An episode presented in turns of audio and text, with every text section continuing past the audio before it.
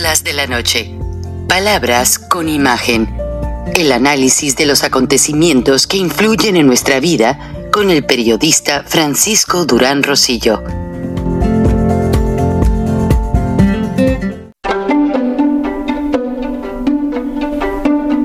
Frank Durán Rosillo eh, te saluda y los saluda a todos ustedes, su amiga María Celeste Raraz, para invitarlos a que se suscriban a mi canal de YouTube María Celeste Raraz, tal como mi nombre, donde les informo todas las semanas eh, sobre entrevistas que tienen un tema que ayuda a mejorarnos como personas y de paso son interesantes. Las pueden encontrar en mi canal de YouTube, así que los espero. Y se suscriben gratis. Apreciados amigos, ya el senador Lindsey Graham por precisamente el estado de Carolina del Norte, uno de los muertitos y sobrevivientes de la matanza en Matamoros de ciudadanos norteamericanos, precisamente ellos son originarios de ese estado. Y el senador Lindsey Graham, que se los puse hace dos programas, subtitulado, dice que urge activar el Plan México, que así como se activó el Plan Colombia para acabar con los carteles, ahora sigue el Plan México. Bueno, el Plan México ya existe. El Plan México está desde hace mucho tiempo en el escritorio del presidente Biden y del Pentágono.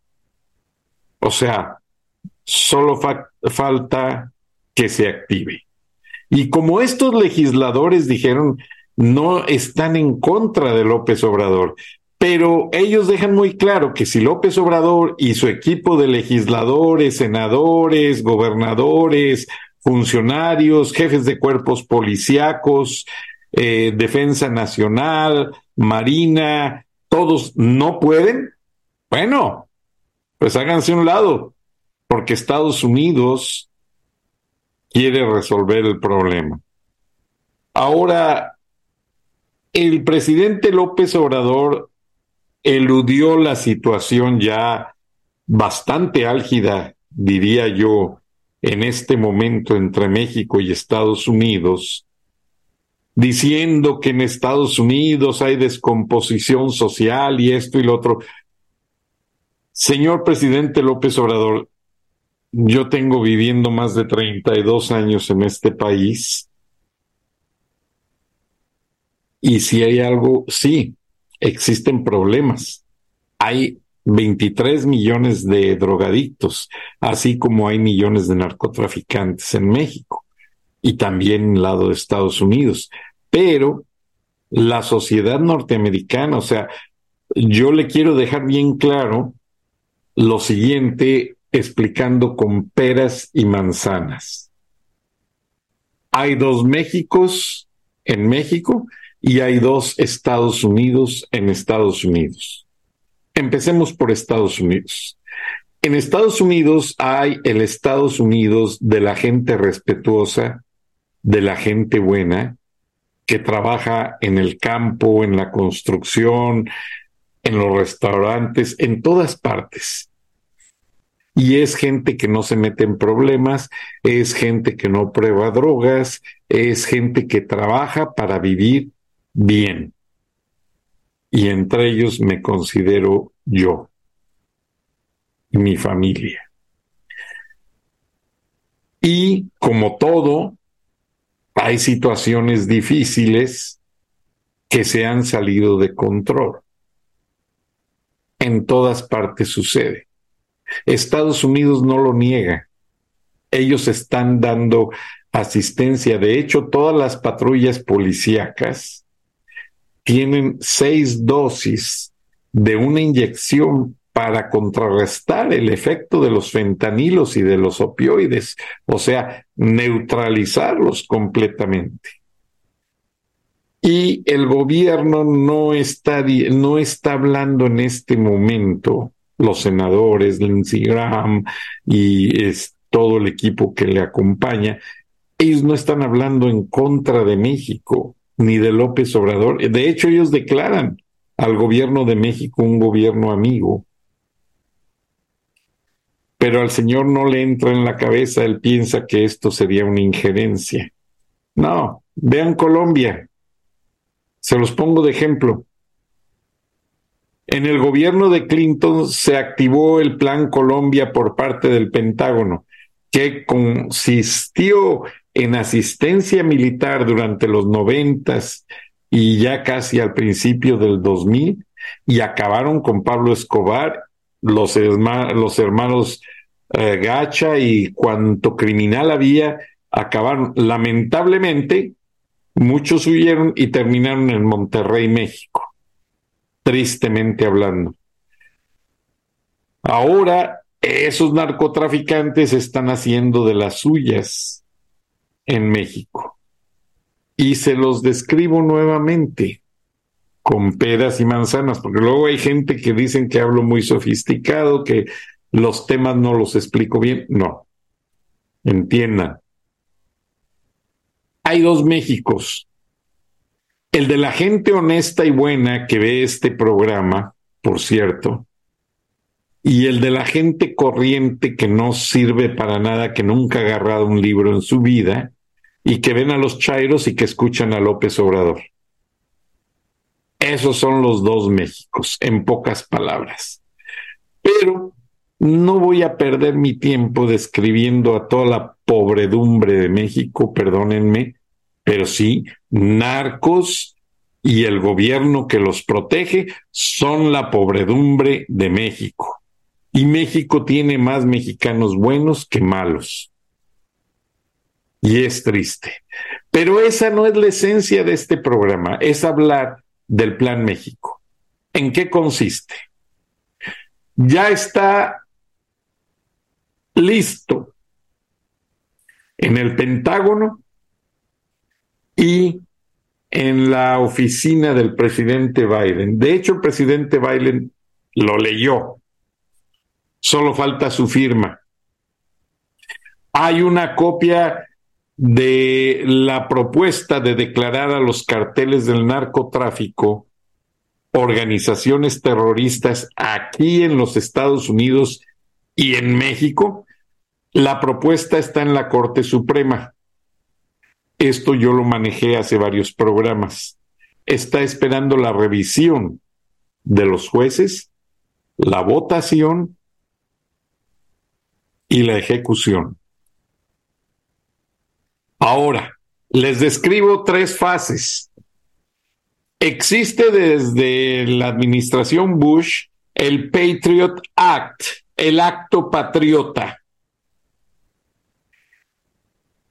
En Estados Unidos, con este acto patriota, cuando algo pone en riesgo la seguridad nacional, el Pentágono tiene la facultad de decidir e intervenir de manera inesperada, por así decirlo, con toda la autoridad. No necesita esperar a senadores, legisladores, ni al mismo presidente Biden. El Pentágono dice, esto es un asunto de seguridad nacional, ya nos rebasó el número de muertos, como lo dijo el senador Lindsey Graham, han muerto más gente por el fentanilo más de 127 mil, o perdón, 170 mil personas, la mayoría jóvenes, en la guerra de Vietnam. Y ese dato está asentado, descrito debidamente y comprobado en el documento del Pentágono. Porque el Pentágono no se lanza a hacer un operativo especial militar nada más porque les dio la gana o que quieren probar las nuevas armas, que son bastantes, las armas teledirigidas de bombardeos quirúrgicos, ya le describí cómo funcionan. La bala entra y solo me mata a mí en esta oficina, en esta cabina. Nadie más de los que me rodean sale herido. Eso es el bombardeo quirúrgico. Además, hay otra serie de armas. Una de ellas paraliza temporalmente a los ocupantes de una casa y los deja ensordecidos y como que no saben qué está pasando y lentos en su movimiento. Mm. Esas armas son para no afectar a todo el grupo. Ya en tierra llega el operativo de la DEA y agarran, estos son los que buscamos, nos los llevamos, vámonos. En cierta manera, así fue la detención de Ovidio. Para cuando se dieron cuenta ya, ya Ovidio ya estaba en Estados Unidos. O sea, todo el cuento, hasta ahorita el gobierno de México sigue indignado, saben que no pudieron contra Estados Unidos y saben que el Chapito ya está acá. Y no les quedó otra más que responder la agresión del cartel de Sinaloa. Ahora Estados Unidos tiene en el plan México, tiene clasificado al cartel de Sinaloa, al cartel Jalisco Nueva Generación, al cartel del Golfo, los principales y los de Michoacán, que dominan al país y ellos dicen que en dos días acaban con ellos. ¿Qué pasa?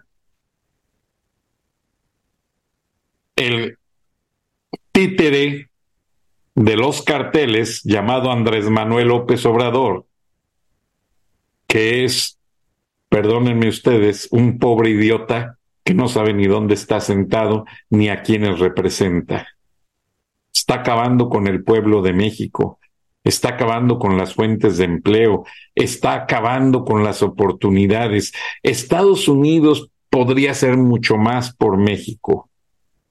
Aceptar migrantes. ¿Qué ha pasado? López Obrador ha exigido visas. ¿Por qué no se las da Estados Unidos? Porque López Obrador no coopera. ¿Quiénes están pagando las consecuencias?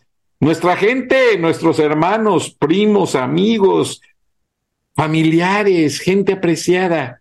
Pues claro, la situación no está para menos, hermanos mexicanos. López Obrador está llevando al país al matadero y no le importa, porque como lo han dicho el ingeniero Lozano, Kenia Gascón en este espacio, él quiere su dictadura y lo demás le importa poco. Entonces López Obrador no va a cooperar con Estados Unidos. Para nada. Ya lo dijo a puerta cerrada, ya incluso trascendió el audio en muchos medios mexicanos y a mí no me gusta eh, seguirle la fiesta a López Obrador, por eso no se los pongo, pues total. El señor ya lo dijo, no va a cooperar. Yo analizo la consecuencia lógica, que es esto que les estoy explicando del Plan México, y grábenselo bien. El Pentágono puede actuar. En el momento en que el Pentágono vea en riesgo la seguridad nacional de los Estados Unidos, y ellos ya tienen instrumentado el plan. O sea, ellos pueden actuar porque pueden actuar. Y les importa un carambas que intervenga Rusia, que intervenga eh, China. Estados Unidos es el ejército todavía más grande y mejor equipado del mundo. Lo que pasa es que ellos esperan para entrar a una guerra. Ustedes recordarán, o quizás algunos de esta audiencia son muy jóvenes, pero Saddam Hussein amenazaba con un rifle, lo disparaba al aire y diciendo que los Estados Unidos no iban a intervenir y ¡pum! Entraron. Eh, perdón, estoy en vivo, discúlpenme. Ustedes merecen todo mi respeto. ¿Y qué pasó? Estados Unidos entró a Irak desmanteló todos los, todas las organizaciones militares y paramilitares que tenía Saddam Hussein. Y lo buscaron hasta que lo encontraron en un búnker abajo del suelo como una rata. Se entregó sin mayor problema. Tenía ahí unos calzoncillos nuevos para que vean cómo los tiranos, aunque roben mucho dinero, lo único que alcanzó a agarrar fue un paquete de calzoncillos para estar, según él, limpio. Nada más. Y ya las personas que le llevaban la comida estaban ubicadas y rodeadas. Y en ese momento lo agarraron y lo ejecutaron porque no alcanzaba. El, el acto patriota dice que hay tiranos que no merecen un juicio. O sea, cuando una persona ha puesto en riesgo de una manera alarmante la seguridad nacional de los Estados Unidos, como sucedió con Saddam Hussein, que amenazó a Estados Unidos, enfrentó a los soldados norteamericanos, claro, sin ningún éxito. Ya a Estados Unidos llegó el Pentágono por él, lo sacaron y lo mataron. Punto. Por ahí hay unos videos de su muerte. No los voy a reproducir, no vale la pena. Este programa es serio. Manuel Noriega salía con un machete golpeando en el estrado.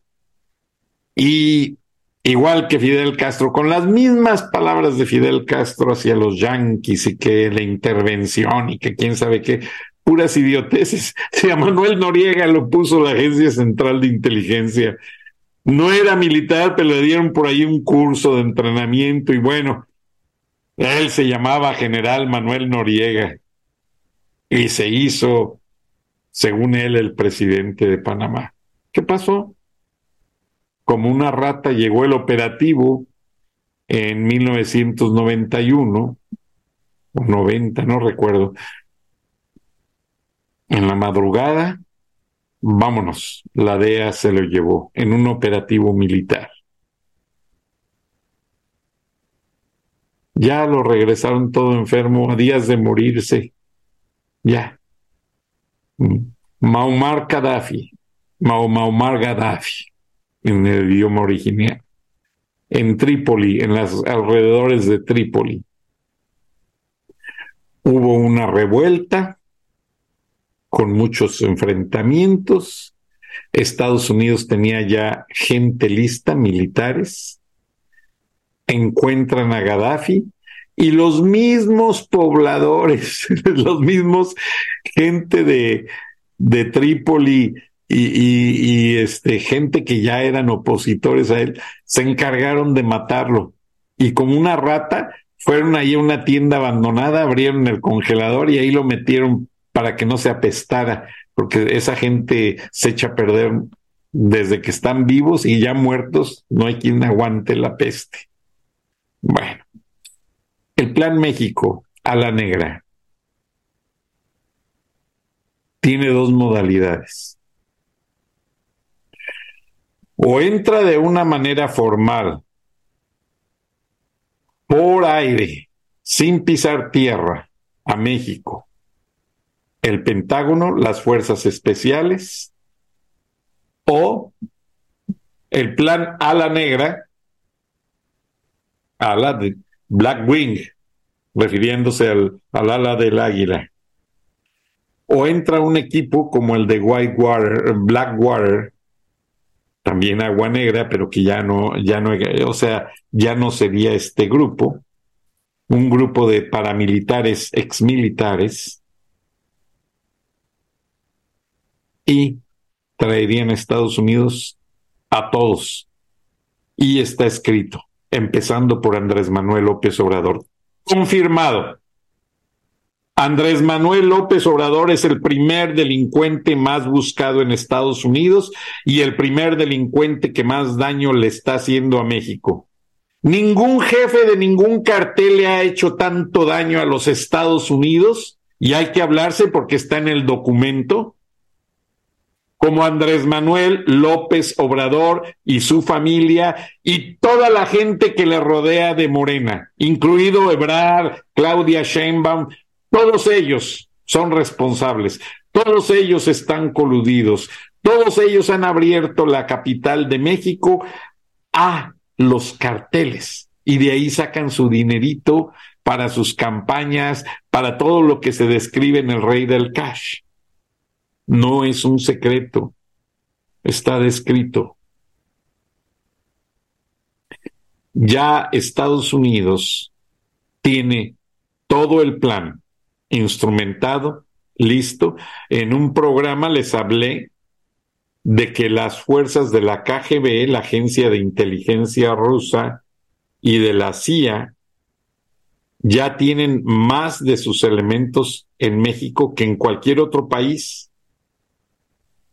En el pasado era en la, Alemania dividida donde se veían esas escenas. En Europa, que estaba todavía en disputa por varios gobiernos.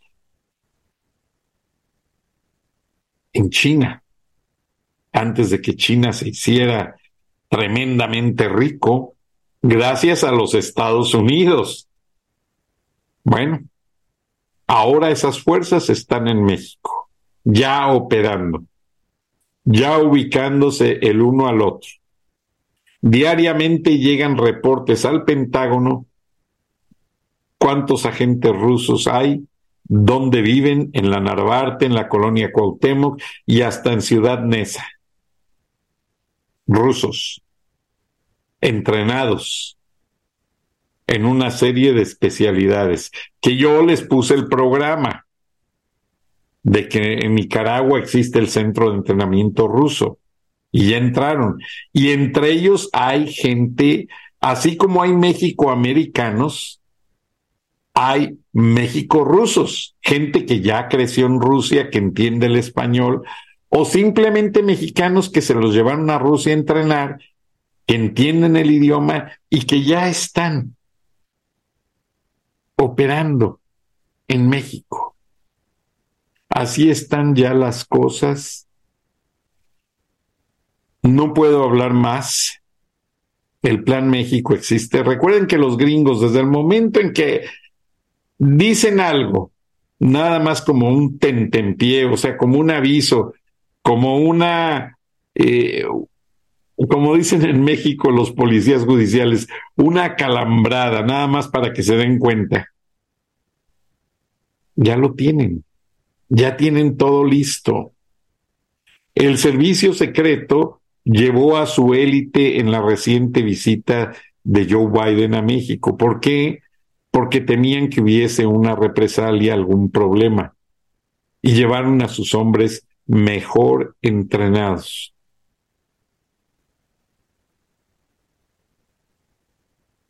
Ya hay una, así como sucedió, ustedes recordarán que el grupo Sendero Luminoso en Perú en los años noventas tomó la embajada de Japón.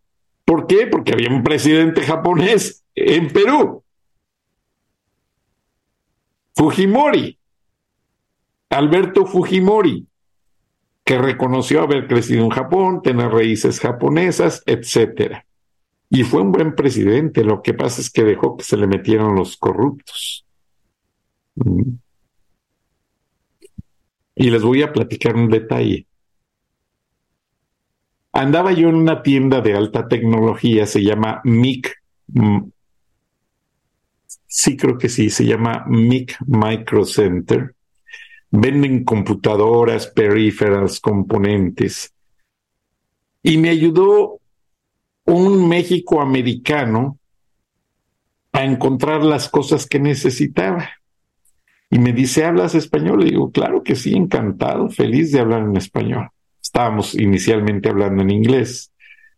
Y me dice, ¿de dónde eres? Le digo, soy mexicano y americano, las dos nacionalidades. Y dice, igual que yo, te voy a platicar, yo estuve en una fuerza especial y yo fui en la fuerza a liberar la embajada de Perú en Lima. La embajada, perdón, de Japón en Lima, Perú. Fuimos un equipo selecto, una élite, y hasta me mostró por ahí algunas fotos en su celular. No, me quedé admirado.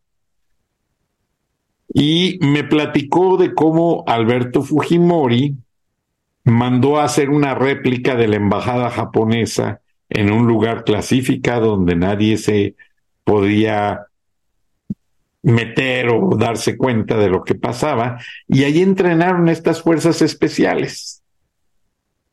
¿Mm? Y me sorprendió que ya en el desierto de Arizona ya hay una réplica de Palacio Nacional, no con piedra, con madera, o sea, para hacerlo rápido, pero tiene las mismas dimensiones, los ventanales, los arcos, el patio central, los pasillos, todo es igual. Cómo se llega al despacho del presidente, cómo se llegan a las áreas que agregó Felipe Calderón. Felipe Calderón fue el presidente que le agregó un apartamento a Palacio Nacional, que ahí es donde vive Andrés Manuel. Todo está ubicado, todo está clasificado, hasta los filtros de agua. Ah, porque Andrés Manuel tiene que tomar un agua muy filtrada y cuando llegan tarde sus botellas, porque se la traen embotellada, los filtros son especiales y el agua, olvídense, tiene que ser de lo mejor. Y le sacan el pH allí antes de que el señor se la tome. Y la gente de México, incluso hasta los pobres tomando agua de los charcos. Qué infeliz viejo. Mejor no digo porque luego se me salen las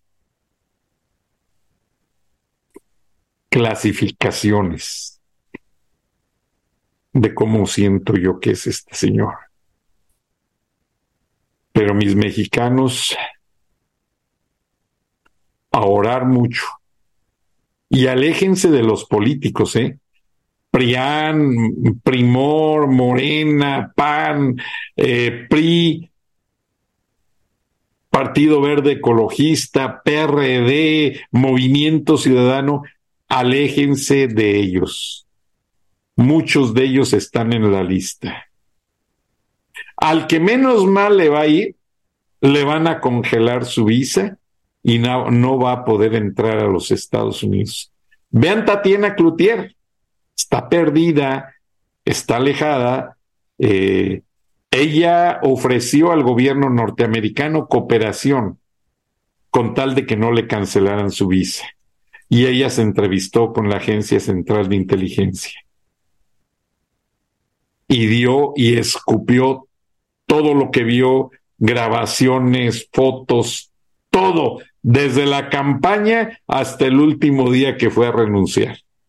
Así. Otro más, el señor que metió a Tatiana Cloutier a la política. Tatiana Cloutier no es regiomontana para empezar. Esa mujer está traicionando a los regiomontanos. La van a escupir los regiomontanos, porque son muy especiales. Los regios no quieren problemas. Yo estudié en Monterrey y tengo excelentes amigos que les mando un abrazo. De hecho, este programa sigue gracias a que un grupo de regiomontanos me pidieron continuarlo. Yo ya me iba a retirar completamente. Pero un grupo muy influyente que se acercaron a mí y bueno, Frank continúa y seguí. Mi programa tenía en esa época 15 años al aire, ya tengo 23 y seguimos creciendo, gracias a Dios. Y agradezco a toda la gente que ha colaborado, que ha participado. Plácido Garza hizo un trabajo excelente, acercó todas las grabaciones de Tatiana Cloutier y búsquenlas en los archivos, pues están bien interesantes. Toda la gente que la ayudó, a entrar a la política y luego cómo los defraudó allá en Nuevo León. El otro señor que también, ese sí es regiomontano, porque Tatiana era eh, diputada de esos que son de dedazo o senadora de dedazo, no recuerdo si diputada, pero ella representaba a su natal Sinaloa, y nunca vivió allá, estaba asilada acá en Nuevo León para estar más segura. ¿Qué cosas? Con eso, automáticamente Tatiana le decía a la gente que juntos haremos historia, como ella dijo en su libro, pues por favor estaba haciendo la historia diciéndole al pueblo de México automáticamente. Me acerqué a, Morena para agarrar un hueso para roerle toda la corrupción y el dinero, porque Tatiana se enriqueció allí en el gobierno López Obradorista y de nada le sirvió. Anda escondida como una rata, todos la señalan. Pobrecita. Qué lástima por la gran memoria del padre. El maquillo ha de decir, Dios mío, qué engendro tuve. Triste, pero es la realidad. Busquen los archivos. Allí está Plácido Garza hablando y describiendo quién es Tatiana Cloutier. Aquí en Charlas de la Noche en YouTube se van a videos y se van hasta abajo y buscan ahí todos los programas que hablan de Tatiana. Punto. No lo digo yo, lo dicen ellos. Y bueno, regresando al Plan México, Alfonso Romo también está cooperando con la CIA. Alfonso Romo no quiere perder su casa en la isla del Padre. Le costó mucho dinero, la compró desde que era ejecutivo de cigarrera y ahí pasa largas temporadas. Entonces, él no se va a arriesgar a perder su visa. Y es que la isla del Padre es una islita ahí cercana a McAllen, Texas, y todos los regiomontanos se van de vacaciones a la isla del Padre. Toda la gente de Monterrey está en la isla del Padre de vacacionando. Ahí van a gastar sus dólares. Y por cierto, ahí les va. Una de las cosas que va a tener el Plan México es que se van a empezar a restringir los dólares a México. En este momento hasta el dólar ha bajado de precio y qué bonito. Y López Obrador lo presume, no, las remesas están aumentando cada día y el dólar, pues está bajando de precio, sí, porque hay exceso de narcodólares en México. Hay mucho dinero lavado. Pero ya las agencias tienen dentro del plan restringir el envío de dólares a México. Cuando el dólar empiece a subir de una manera fuera de control, que es lo que los gringos van a provocar, a ver qué hace Andrés Manuel. Va a haber gente y todos jovencitos que es, nah, who cares, esto aquí no pasa nada, no. López es, es un viejo que no hace daño a nadie. No. Cuando empiecen a ver y yo lo viví en el tiempo de Luis Echeverría y López Portillo. López Portillo era un presidente que en su informe decía, defenderé al peso como un perro. Y ya se le quedó el sobrenombre del perro, porque el señor llevó al desastre la economía mexicana. Llegó a costar hasta dos mil, tres mil pesos un solo dólar. Llega Salinas a maquillar la economía y pone el nuevo peso. El nuevo peso trataba de reducir ese tipo cambiario tan brusco que se generó en gobiernos pasados. Y bueno, le dieron cabida y adelante. Funcionó por un tiempo. Ahora vamos a ver la nueva caída del peso y, consecuentemente, la nueva caída de López Obrador. Eh, la administración López no va a aguantar las presiones de Estados Unidos. No las va a aguantar. No puedo hablar de más, porque luego me regañen, porque doy mucha información. Pero la presión cambiaria, del lado de la presión monetaria, los créditos, las ayudas que López Obrador recibe en su gobierno. Ustedes no lo saben, pero López Obrador recibe dinero para combatir el narcotráfico, equipo.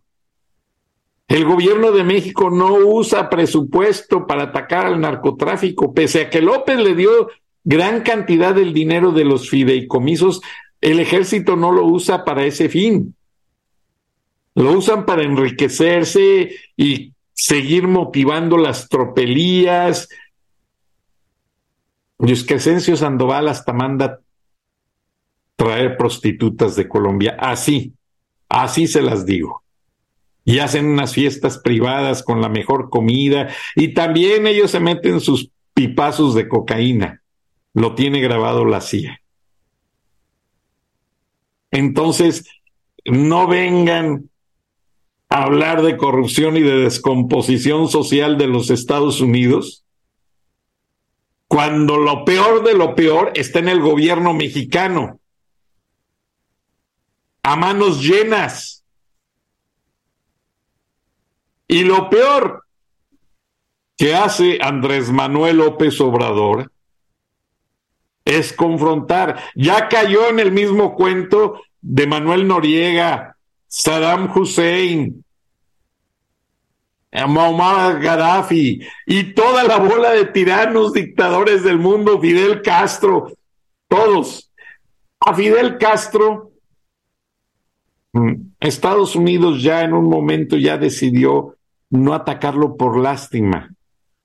Ya todos los cubanitos ya estaban en Miami. Además, Isla es una, Cuba es una isla que lo único que hace es tener buenas playas y producir cascajo para el tren Maya, que es el negocio más estúpido que pudo haber hecho Andrés Manuel, pero bueno, lo hizo y lo está pagando.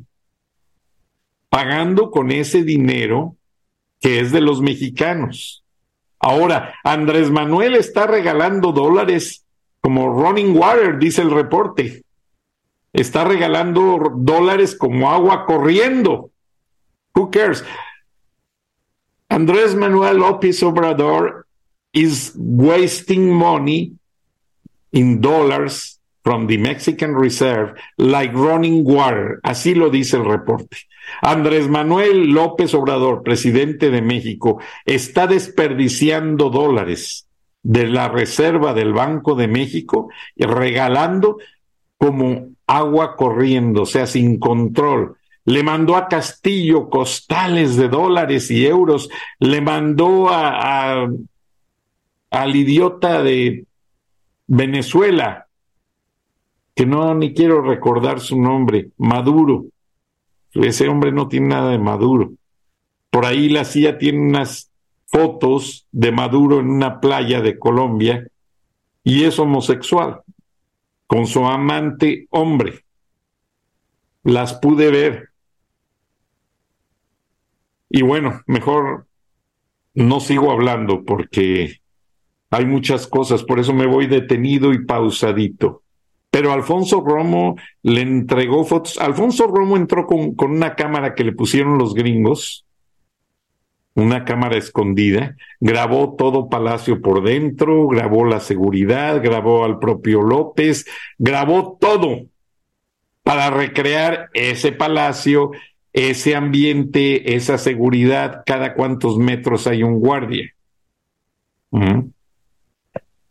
Y bueno, me pasaron una foto de hace dos días del Día Internacional de la Mujer una foto aérea que quizás usted ya la vio.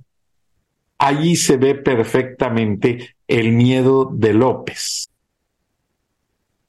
Y pues las imágenes eh, son más que suficientes para explicar el miedo de López ya a sus enemigos políticos Aquí tienen como otra vez, porque va en años, ha blindado el palacio Andrés Manuel López Obrador. Eso es miedo, miedo completamente y usan los drones para que no los vean, no los detecten, pero con drones ellos trataron de bajar este dron que tomó la foto, no pudieron, pero vean nada más cómo está Palacio. Con cuatro líneas de seguridad y alambradas. Y aparte, detrás de cada línea de seguridad, una línea de antimotines y policías armados. Además, además, blindaron ya las ventanas, o sea, blindaje, cristal blindado es a prueba de balas, a prueba de golpes. Tristemente. Ahora, la otra foto que me enviaron es, pues, tan sencilla como explicar esto. Se mudó. No, no tengo cuenta de TikTok, así es que no lo abro, me la mandan, pero no, yo bloqueo TikTok porque en Estados Unidos ya no se debe de usar TikTok. Eh, si usas TikTok, tus mismos contactos te repelen. Y yo tengo muchos contactos en agencias y gente del gobierno y me pasan información y fotos que ustedes ven en ocasiones que les comparto y no voy a arriesgar eso por ver gente del TikTok que es mucho idiota bailando y haciendo tarugadas. Pero vean cómo pone, se mudó a un palacio por austeridad y vean cómo el Palacio Nacional es precioso. Maximiliano y Carlota le metieron un lujo y un estilo que hay que reconocerlo. Los señores venían con clase, venían de la monarquía los dos y le pusieron sabor al asunto, o sea, para darle clase al gobierno. Y bueno, en la foto de abajo dice, primero dice, se mudó a un palacio por austeridad. Y luego abajo dice, y para estar cerca de la gente, pues ¿cuál cerca? Vean las mallas a prueba de balas metálicas. Ningún presidente en la historia de México había hecho esto. Ahora pues le pusieron de fondo la canción de payaso. Aparte López está retando a influir las elecciones en los Estados Unidos. Señor López Obrador, le, le voy a decir una cosa. La gente que vota está más a favor del gobierno republicano. Porque los mexicanos somos católicos, no apoyamos el aborto. Nos gusta la libertad de expresión y así sea un paisano que anda en la agricultura, eso no quiere, eso no desdeña a nadie. Mi padre fue agricultor y lo digo con mucho orgullo. Imagínense darle de comer al pueblo. Y, en, y la gente que me escucha de mi pueblo, con este orgullo se los digo, mi padre estudió en, un colegio marista, pero cuando iban a mandar sorgo, trigo, maíz por ferrocarril a otros estados, mi padre se encargaba de hacer el embarque. Él veía el furgón y dice, aquí caben tantos costales, que son tantas toneladas. Lo tenía tan estudiado, lo hacía tanto, que un día hubo gentes del ferrocarril que le dijeron, oye Ezequiel, ayúdanos, vamos a poner una tabla, todas tus, tus estimaciones, porque cuando llegamos a tal parte a entregar el grano, resultó casi exacto, dos o tres kilos más o menos, pero a nivel furgones era algo maravilloso. Amo a mi padre. Gracias que me diste la vida, Santo Padre. Y a mi madre y a todos. Ahora, regresando a esto, pues los mexicanos somos católicos de nacimiento, católicos de origen. Por más que se diga, por más que se reniegue, nadie vamos a cambiar las tradiciones ni la manera de comer. ¿Y saben qué pasa? Que los políticos de Estados Unidos se dan cuenta que siempre el voto latino decide el resultado final, principalmente en los eh, Slink States o, que les llaman, bueno, eh, no lo pronuncié bien porque traigo muchas cosas que decirles y se me va a acabar el tiempo, pero en los estados les llaman columpio, estado columpio, aquellos que ni son demócratas ni son republicanos y que al final deciden quién, quién gana. Pero Estados Unidos ya le quitó la mayoría al voto latino. Hagan memoria. Se trajeron bastantes cantidades de afganos, gente de Afganistán, cuando el talibán tomó el poder, y bastante gente de otros países. Y créanme lo que yo lo he visto, se han adaptado bastante bien a la cultura y a todo. Es más, ya hay médicos, ya hay dentistas de estas nacionalidades, sin desdeñar a mi gente, que los amo y los quiero. Pero lo que trato de decir es que Estados Unidos usa al migrante para calibrar y mantener el equilibrio social. O sea, sí, el voto latino es muy influyente, claro, pero el gringo siempre tiene un plan B. Es lo que hace fuerte Estados Unidos, que siempre tiene una contingencia para atacar en caso de que algo no funcione. Y señor Andrés Manuel López Obrador, estamos en pie de una tercera guerra mundial. Y usted sigue jugando al estúpido, porque ni siquiera sabe, ni siquiera entiende la dimensión de lo que se ve venir en el mundo. Y usted está allí haciendo y diciendo cosas que en un momento solo afectan a México y a todos nosotros. Yo le sugiero que por favor, deje de decir tantas cosas, porque son cosas que no tienen congruencia, son cosas que no tienen el valor de tener una prominencia en el mundo en cuanto a política internacional, a política global. Usted solo está jugando el juego de los narcos, el juego de la gente que son nuevos ricos, que no tienen ninguna educación y que cuando se ven perdidos recurren a la violencia para resolver sus problemas. Por eso hay tanta muerte. Por eso usted los usa para mandar matar a sus enemigos, mandar matar a periodistas. Usted ya tiene acusaciones de lesa humanidad, de crímenes de lesa humanidad eh, en las cortes y hasta me tabo, no puedo ni hablar de la frustración. Déjenme y hago un paréntesis porque ayer anoche tuvimos el gran honor de que se le rindiera un homenaje como nunca en su vida a uno de mis ex jefes,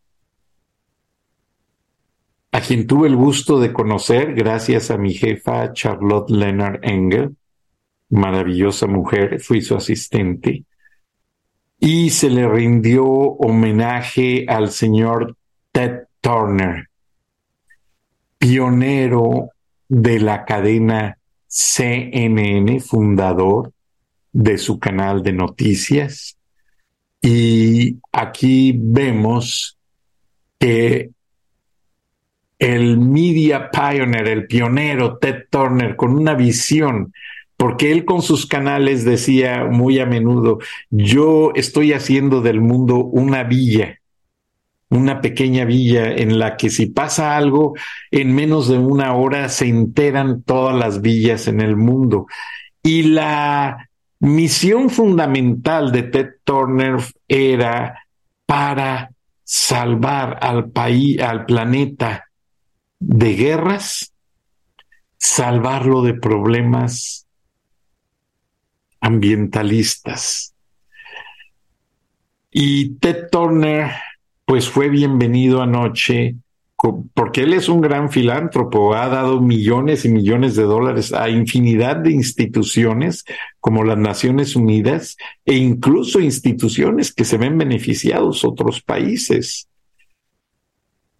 Y Ted Turner fue bienvenido como lo que es un gran filántropo por John Suter, en una inauguración en la que se le hicieron todos los honores por sus contribuciones a proteger al medio ambiente. Y lo hizo a todos los niveles. Él creó el concepto de Capitán Planet, el Capitán Planeta, para salvar al mundo.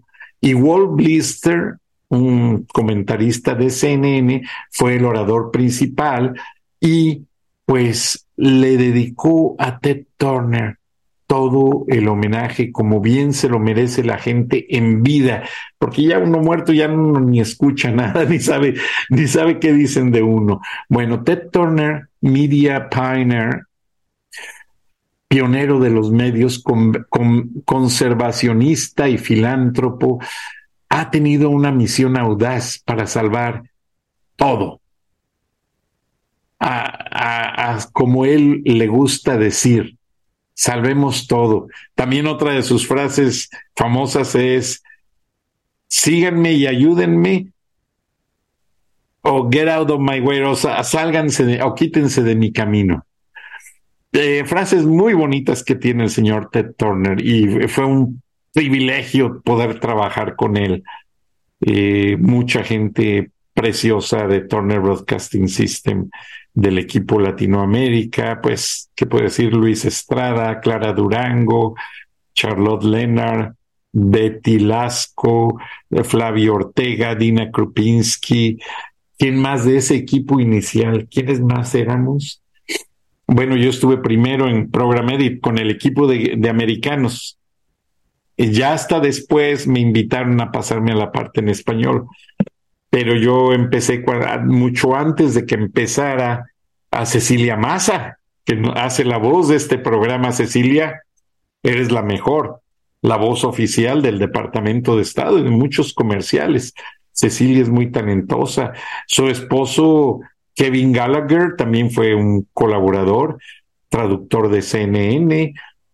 Eh, discúlpenme si se me escapa algún nombre. Oh, Cindy Kerr, Cindy Kerr del equipo original. ¿Quién más del equipo original? Oh, pues creo que hasta ahí estamos todos.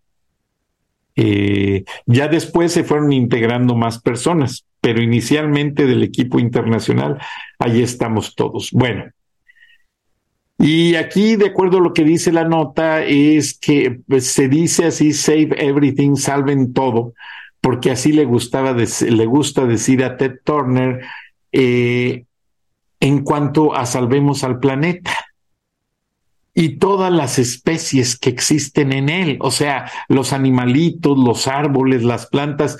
Yo en la casa de ustedes no corto ningún árbol hasta que se ve que está en riesgo de caerse, porque Adoro los árboles, adoro los perritos, gatitos, ardillas.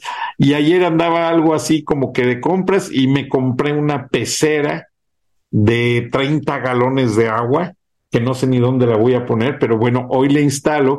Iba a comprar los peces y en el acuario me dijeron, no, llénela de agua, póngale los químicos, póngale todo bien limpio y póngale el oxigenador, que son burbujitas que salen, y tráiganos una muestra del agua, le sacamos el pH y si el agua ya está lista, le vendemos los peces. Fíjense qué interesante. Pero bueno, Ted Turner eh, en la Universidad George Washington, que ha sido una de las más entusiastas en apoyar la causa de salvar al planeta, pues fue la que ayudó a promover en este evento lo bueno que ha hecho Ted Turner y aunque Ted Turner dice muchas bromas, pero la verdad, lo cierto es que Ted Turner ha hecho mucho más que cualquier propietario de medios de comunicación en el mundo. Grábeselo.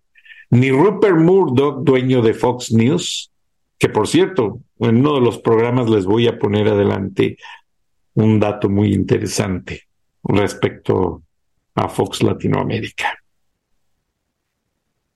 Pero les aclaro que, que nadie ha hecho tanto por el medio ambiente y la paz del mundo como Ted Turner. Y tuve el gusto de trabajar veintitantos años con ellos. Después cambió a Time Warner y como me dice Michael Hessing Francisco, ya esos cambios, ya cuando vino la venta de los canales y todo, ya se contaminó mucho, ya que Ted se retiró de Turner Broadcasting System, el original, pues todos nos quedamos un tanto defraudados. Pero regresando al tema de López y para cerrar el programa, eh, López quiere meterse a la política internacional, no lo va a lograr. Él no tiene las credenciales para jugar en las grandes ligas. Y aunque por sus estupideces sale en la prensa internacional, sí, claro, sale, pero esto es a raíz de que dice muchas idioteces, con perdón de ustedes. Y ahora les pongo pues un mensaje que realmente sí tiene importancia. Yo les he estado hablando de las tensiones en Europa y esto va a generar mucha tensión. Por favor, véalo con detenimiento y aquí me despido. Buenas noches, buenos días, Dios los bendiga. Hasta entonces. Vean el video.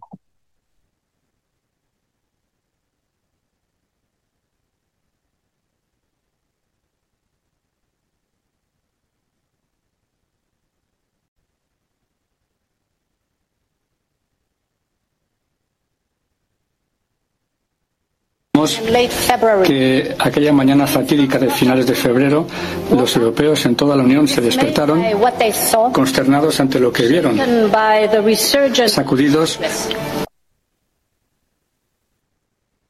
Fue unida, decidida e inmediata. Y creo que podemos estar orgullosos de ello. Gente de Europa Úrsula von der Leyen toma la palabra. Se anuncia medidas sobre la difícil situación en Europa y así también sobre la guerra entre Rusia y Ucrania. Pero a ver, escuchemos a la más alta representante de la Unión Europea. Gracias, señora presidenta. Señorías, queridos europeos. Nunca hasta ahora había debatido este Parlamento el Estado de la Unión en una situación de guerra en suelo europeo. Y todos recordamos que aquella mañana fatídica de finales de febrero, los europeos en toda la Unión se despertaron consternados ante lo que vieron, sacudidos por el rostro del mal, agobiados por el ruido de las sirenas y la brutalidad de la guerra. Amigos de Videos Mundo, mensaje urgente de Europa. Úrsula von der Leyen toma la palabra. Se anuncia medidas sobre la difícil situación en Europa y así también sobre la guerra entre Rusia y Ucrania. Pero a ver, escuchemos a la más alta representante de la Unión Europea. Gracias, señora presidenta. Señorías, queridos europeos. Nunca hasta ahora había debatido este Parlamento el Estado de la Unión en una situación de guerra en suelo europeo. Y todos recordamos que aquella mañana fatídica de finales de febrero, los europeos en toda la Unión se despertaron consternados ante lo que vieron, sacudidos por el rostro del mal, agobiados por el ruido de las sirenas y la brutalidad de la guerra. Pero a partir de ese momento, un continente entero se ha alzado en solidaridad. En los cruces fronterizos, los eh, refugiados encontraron refugio en nuestros edificios, en las escuelas. A partir de ese momento, los europeos ni se ocultaron ni vacilaron. Encontraron el valor de hacer lo correcto. Y a partir de ese momento, nuestra unión se ha alzado, ha estado a la altura de esta ocasión. Hace 15 años, durante la crisis financiera, tardamos años en encontrar soluciones duraderas. Una década más tarde, cuando nos golpeó la pandemia global, solo tardamos semanas. Pero este año, en cuanto las tropas rusas cruzaron la frontera y entraron en Ucrania, nuestra respuesta fue unida, decidida e inmediata. Y creo que podemos estar orgullosos de ello.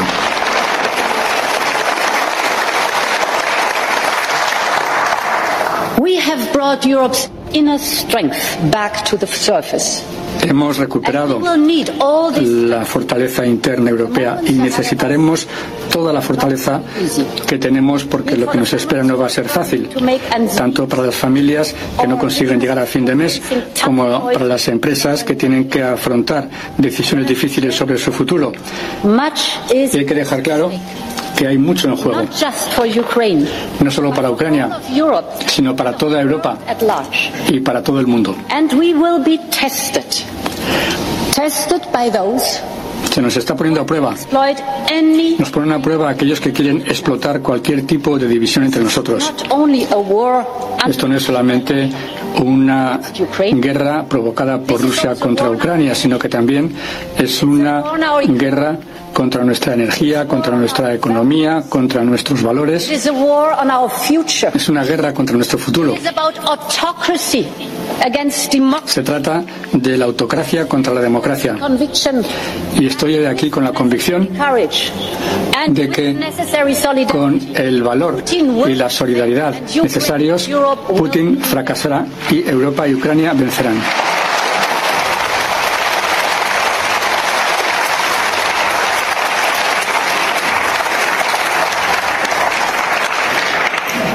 Today, courage Hoy has a name. el valor tiene un nombre Is Ukraine. y ese nombre es Ucrania.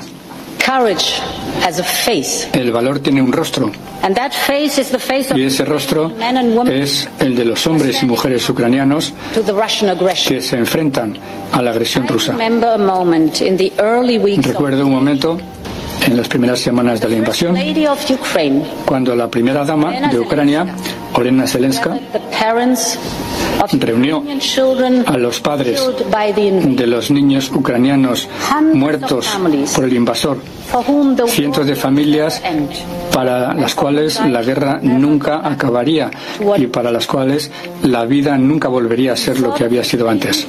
Vimos a la primera dama ante una muchedumbre silenciosa de padres y madres eh, con el corazón roto y que colgaban de los árboles un adorno por cada niño caído, una campanilla. Y ahora estas campanas seguirán sonando para siempre en el viento. Y para siempre las víctimas inocentes de esta guerra vivirán en nuestro recuerdo.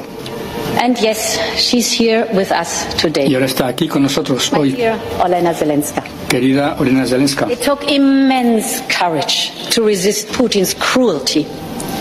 Fue necesario un valor inmenso para resistir a la crueldad de Putin, pero encontraron este valor y ha surgido una nación de héroes.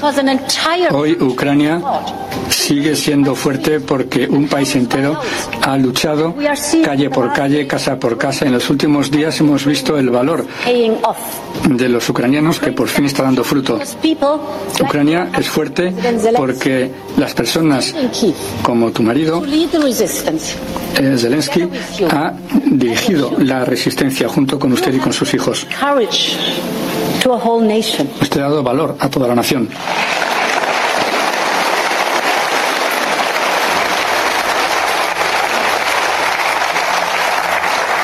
You have given a voice to your people on a global stage. Ha dado voz a su pueblo en la escena global. So today, Nos ha dado esperanza a todos. Por eso hoy queremos dar las gracias a usted y a todos los ucranianos.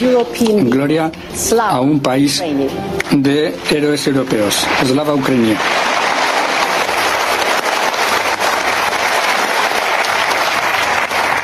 Europe's solidarity with Ukraine will La solidaridad europea con Ucrania será firme desde el primer día.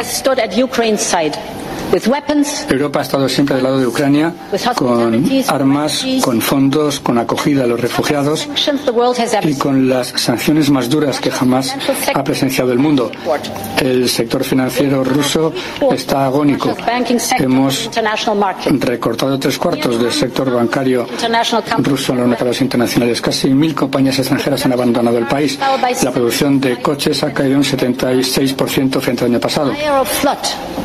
Aeroflot is grounded Aeroflot Aeroflot no consigue hacer que despeguen los aviones por falta de piezas de, repuesto. De repuesto.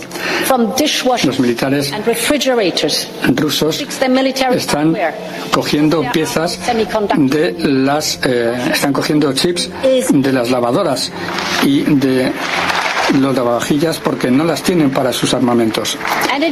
La industria rusa está destrozada y ha sido el Kremlin el que ha puesto la economía rusa hacia el desastre. Ese es el precio por el camino de muerte que han sembrado Rusia y Putin. Y debo dejar muy claro que las sanciones van a quedarse es el momento de que seamos decididos. No es el momento del apaciguamiento. Esto tiene que quedar muy claro.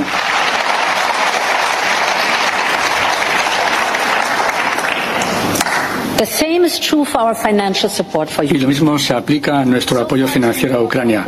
Hasta ahora, Team Europe ha previsto más de 20.000 millones de ayuda financiera, pero sin contar además el apoyo militar.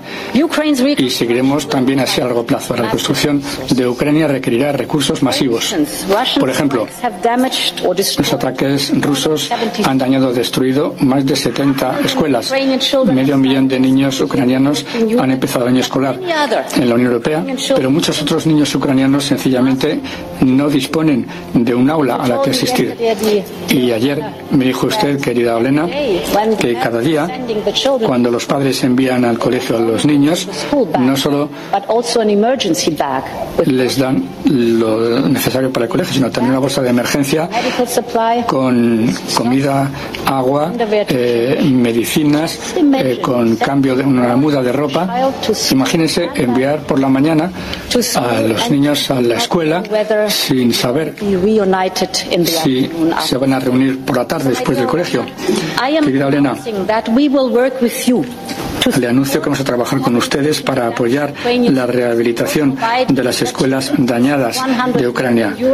Son 100 millones de euros porque el futuro de Ucrania está en las escuelas y en los niños.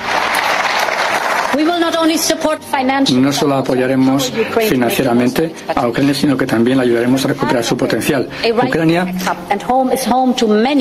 ya es un centro técnico importante y cuenta con muchas compañías. Por eso quiere movilizar todo el poder del mercado único para acelerar esta situación y para crear oportunidades. Recuerden que en marzo conectamos con éxito Ucrania a nuestra red eléctrica. Se había previsto para 2024, lo hicimos en dos semanas solamente. Y hoy Ucrania está exportando electricidad a la Unión Europea. Así que quiero expandir significativmente este comercio mutuamente beneficioso. Hemos suspendido los aranceles para las importaciones de Ucrania. Queremos incluir a Ucrania en el área de roaming europeo. Nuestras líneas de solidaridad son un gran éxito y sobre toda esa base la Comisión va a trabajar con Ucrania para avanzar aún más y para garantizar un acceso total al mercado único de la Unión Europea. Nuestro mercado único es uno de los grandes éxitos de la Unión. Sabemos el poder que tiene.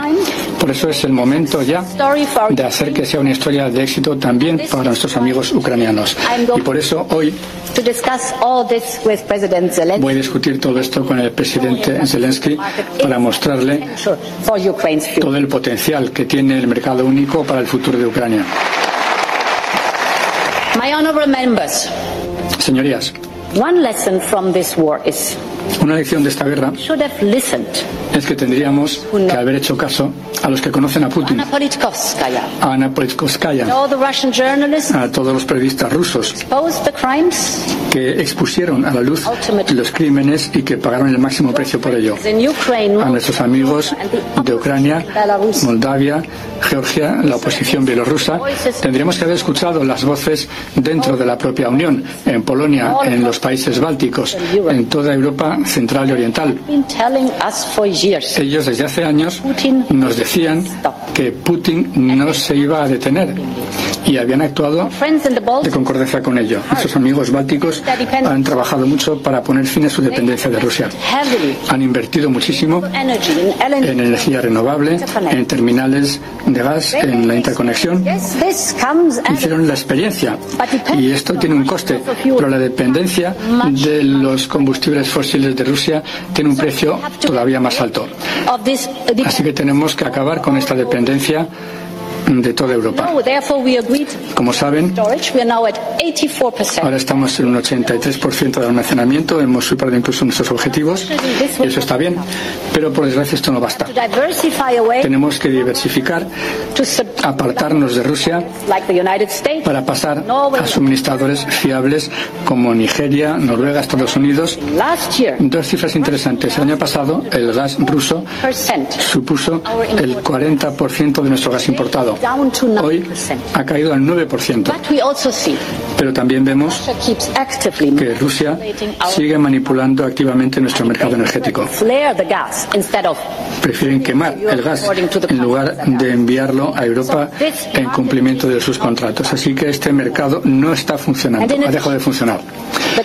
Y además, la crisis climática también tiene mucho peso en nuestras eh, facturas las, la sequía ha cerrado nuestras eh, plantas eléctricas y la electricidad es ahora 10 veces más cara que antes de la pandemia. Llegar a fin de mes está provocando ansiedad para millones de empresas y hogares en la Unión Europea. Pero también vemos cómo los europeos afrontan este reto. Pensemos en los trabajadores de fábricas de cerámica en Italia Central que han decidido eh, cambiar el turno a la madrugada para beneficiarse de los precios de energía. Y imagínense que estos trabajadores tienen que salir de casa cuando los niños todavía están durmiendo por una guerra que no han escogido. Este es solamente un ejemplo entre millones de europeos que se adaptan a la nueva realidad. Pero quiero que nuestra Unión tome ejemplo de su población. Reducir la demanda durante las horas punta hará que el suministro dure más y reducirá los precios. Por esta razón, los Estados miembros están presentando medidas para reducir su consumo general de electricidad. Hace falta un apoyo específico para las pymes, como por ejemplo los fabricantes de vidrio que no pueden encender sus hornos, o para los uh, progenitores solos que mm, están desesperados porque no saben cómo pagar las facturas de la electricidad.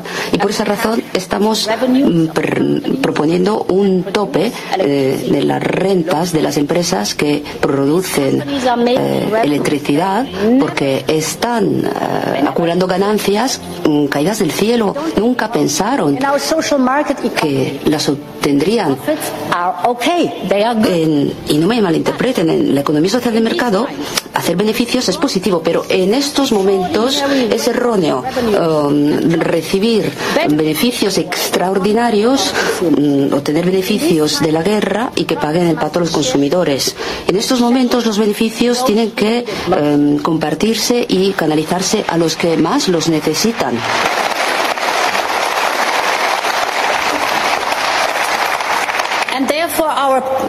Por consiguiente, nuestra propuesta también incluye a los productores de, combustibles, eh, los productores de electricidad con combustibles fósiles, con 140 millones de euros de ayudas.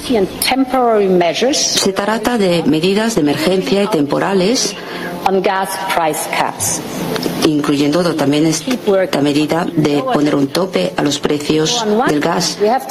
Lo que queremos es mantener que los precios del gas se mantengan bajos, garantizando el suministro de la energía y, por otra parte, garantizando que haya una competitividad global, la seguridad de suministro. El gas tiene que llegar a la Unión Europea, la energía tiene que estar disponible, pero si es demasiado cara, entonces eso eh, daña nuestra competitividad.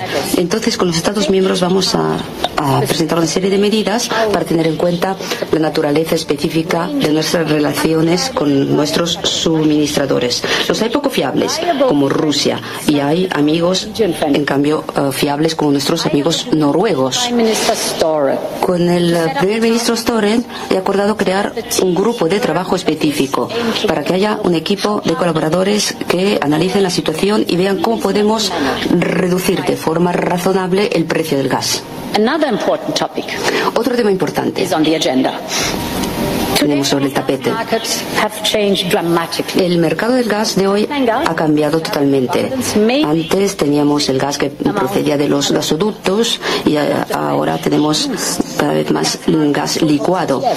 Eh, pero el mercado del gas, el TTF, no se ha adaptado. La Comisión va a elaborar un patrón de análisis mucho más representativo para eh, el comercio de la energía, reflejando estos cambios en el mercado que se han producido.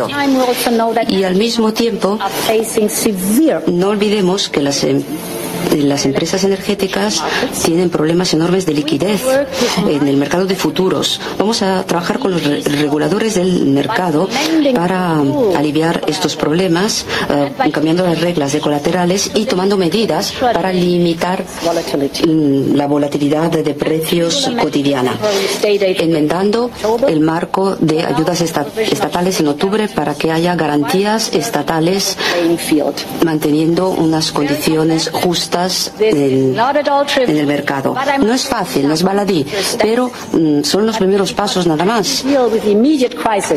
Tenemos una crisis inmediata y al mismo tiempo tenemos que mirar hacia el futuro.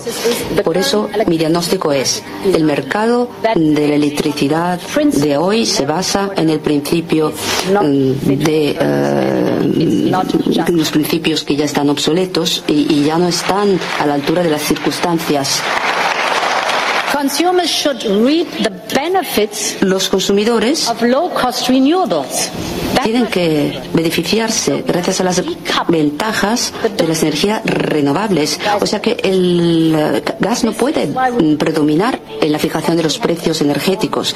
Y por eso habrá que hacer una reforma profunda del mercado del gas y de electricidad que es complejo. Señoras y señores, miren, hace 50 años, en los 70, no olvidemos que también en el planeta hubo una crisis energética grave. Recordemos los fines de semana sin coches, por ejemplo, para ahorrar energía. Bueno, pues estamos un poco en la misma tesitura. No nos hemos librado de nuestra dependencia del petróleo. Y lo que es peor, mm, se han subvencionado masivamente los combustibles fósiles. Y eso ha sido un error, no solamente para el mercado, también para las finanzas públicas y también para nuestra independencia. Lo estamos viendo hoy y seguimos mm, pagando el pato de esta situación. Solamente hubo un puñado de visionarios que comprendieron que los problemas reales, el problema real, eran los combustibles fósiles en sí y no su precio. Nuestros amigos daneses lo entendieron. Cuando llegó la crisis del petróleo, Dinamarca empezó invirtiendo muchísimo en uh, centrales eólicas, sentando las bases y, teniendo liderazgo en el sector, creando miles y miles de nuevos puestos de trabajo. Esta es la salida, este es el camino. No una fórmula mágica, sino un cambio de paradigma que tenga futuro. Y este es el principio que tiene que eh, guiarnos en esta situación crítica que estamos viviendo hoy, señorías. Señoras y señores, señorías, la buena noticia es que esta transformación tan necesaria ha empezado. Ha empezado en el Mar del Norte, en el Mar Báltico. Los Estados miembros de forma masiva han invertido en las eólicas marinas. En Sicilia también donde está la mayor fábrica solar europea que va a producir paneles solares de ultimísima generación. Lo vemos también en el norte de Alemania, ahí donde los trenes regionales están em, utilizando como combustible el hidrógeno verde. El hidrógeno puede cambiar la situación en Europa. Tenemos que pasar de un mercado de nicho a un mercado de masas para el hidrógeno. Con Repower UE hemos doblado nuestro objetivo. Queremos producir 10 millones de toneladas de hidrógeno renovable de aquí hasta 2030. Y para lograrlo, tenemos que eh, crear un sistema que impulse el mercado del hidrógeno para colmar el déficit de inversiones y para poder hacer que coincida la oferta con la demanda futura. Y puedo anunciarles ya desde hoy que vamos a crear un nuevo Banco Europeo de Hidrógeno. Este banco contribuirá a garantizar la compra de hidrógeno utilizando eh, los recursos del Fondo para la Innovación. Podrá invertir 3.000 millones de euros a fin de ayudar a crear el mercado futuro de hidrógeno y de esta manera vamos a construir la economía del futuro. Este es nuestro Pacto Verde para Europa.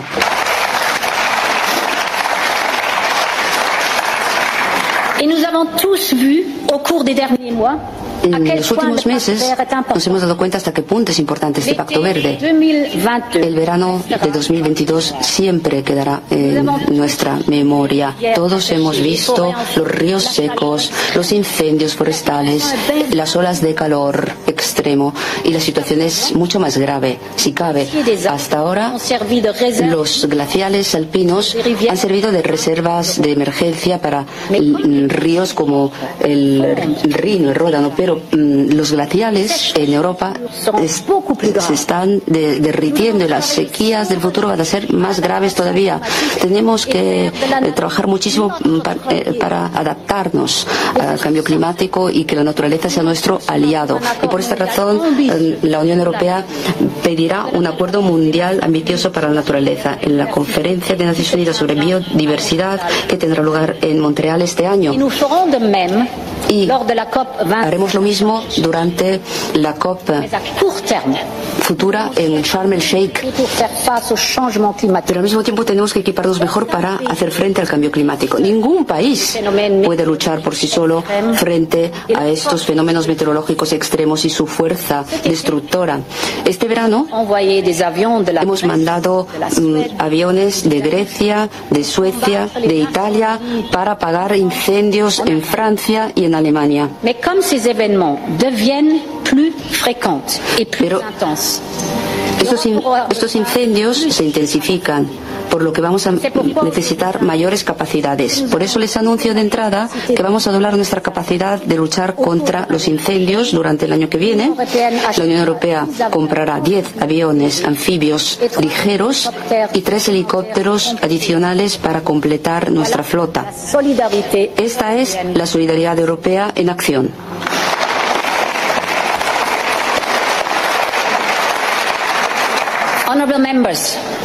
Señorías, durante los últimos años hemos visto todo lo que puede lograr Europa cuando se une.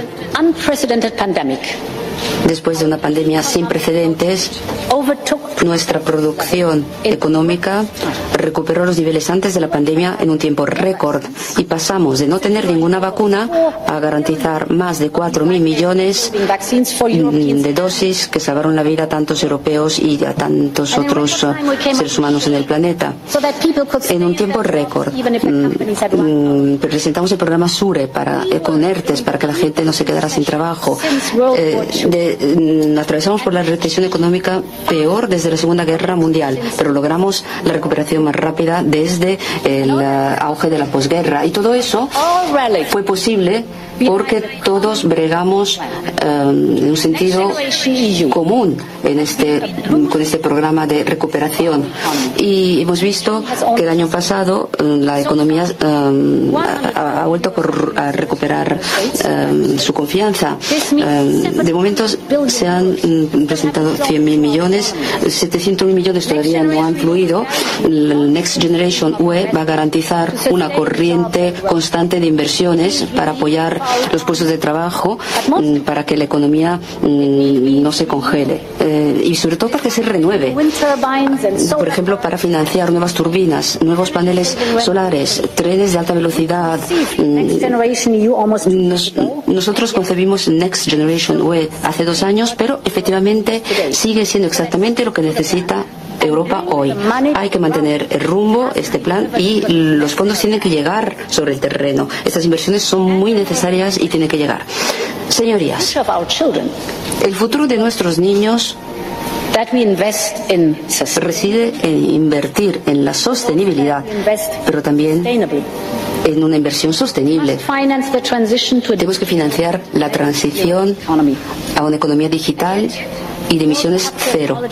Y sin embargo, también hay que darnos cuenta eh, la realidad, que es el aumento de las deudas públicas.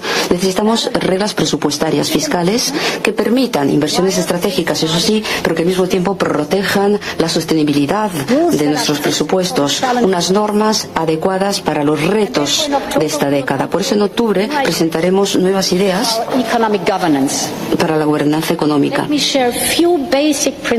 Y quisiera presentarles algunos principios básicos.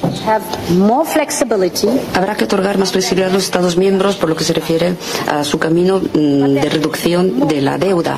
Pero al mismo tiempo tiene que haber más responsabilidad, más rendición de cuentas, mm, para que estén claros los resultados.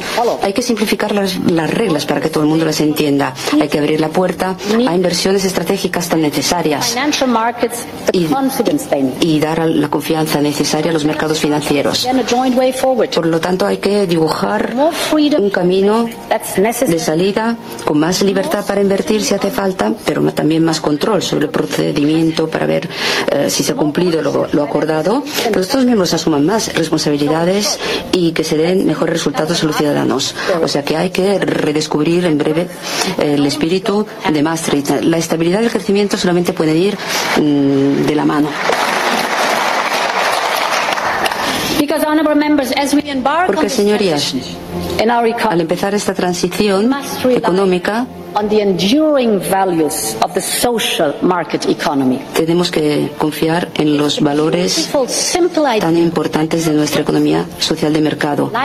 Una idea magnífica nuestra fuerza se debe a nuestros individuos. La economía social de mercado alienta a todo el mundo a que se realice, pero también eh, se da cuenta de que los seres humanos somos frágiles y, hay riesgos en la vida, como la pobreza, la enfermedad, eh, la vejez recompensa el rendimiento pero garantiza la protección, abre oportunidades pero al mismo tiempo fija límites. Y eso es algo que necesitamos hoy más que nunca.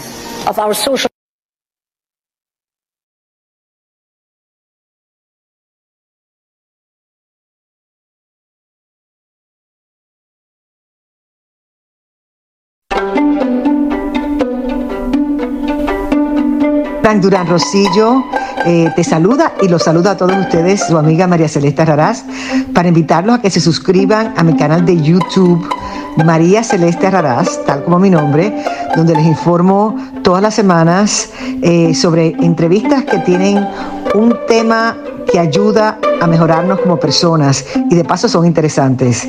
Las pueden encontrar en mi canal de YouTube, así que los espero. Y se suscriben gratis.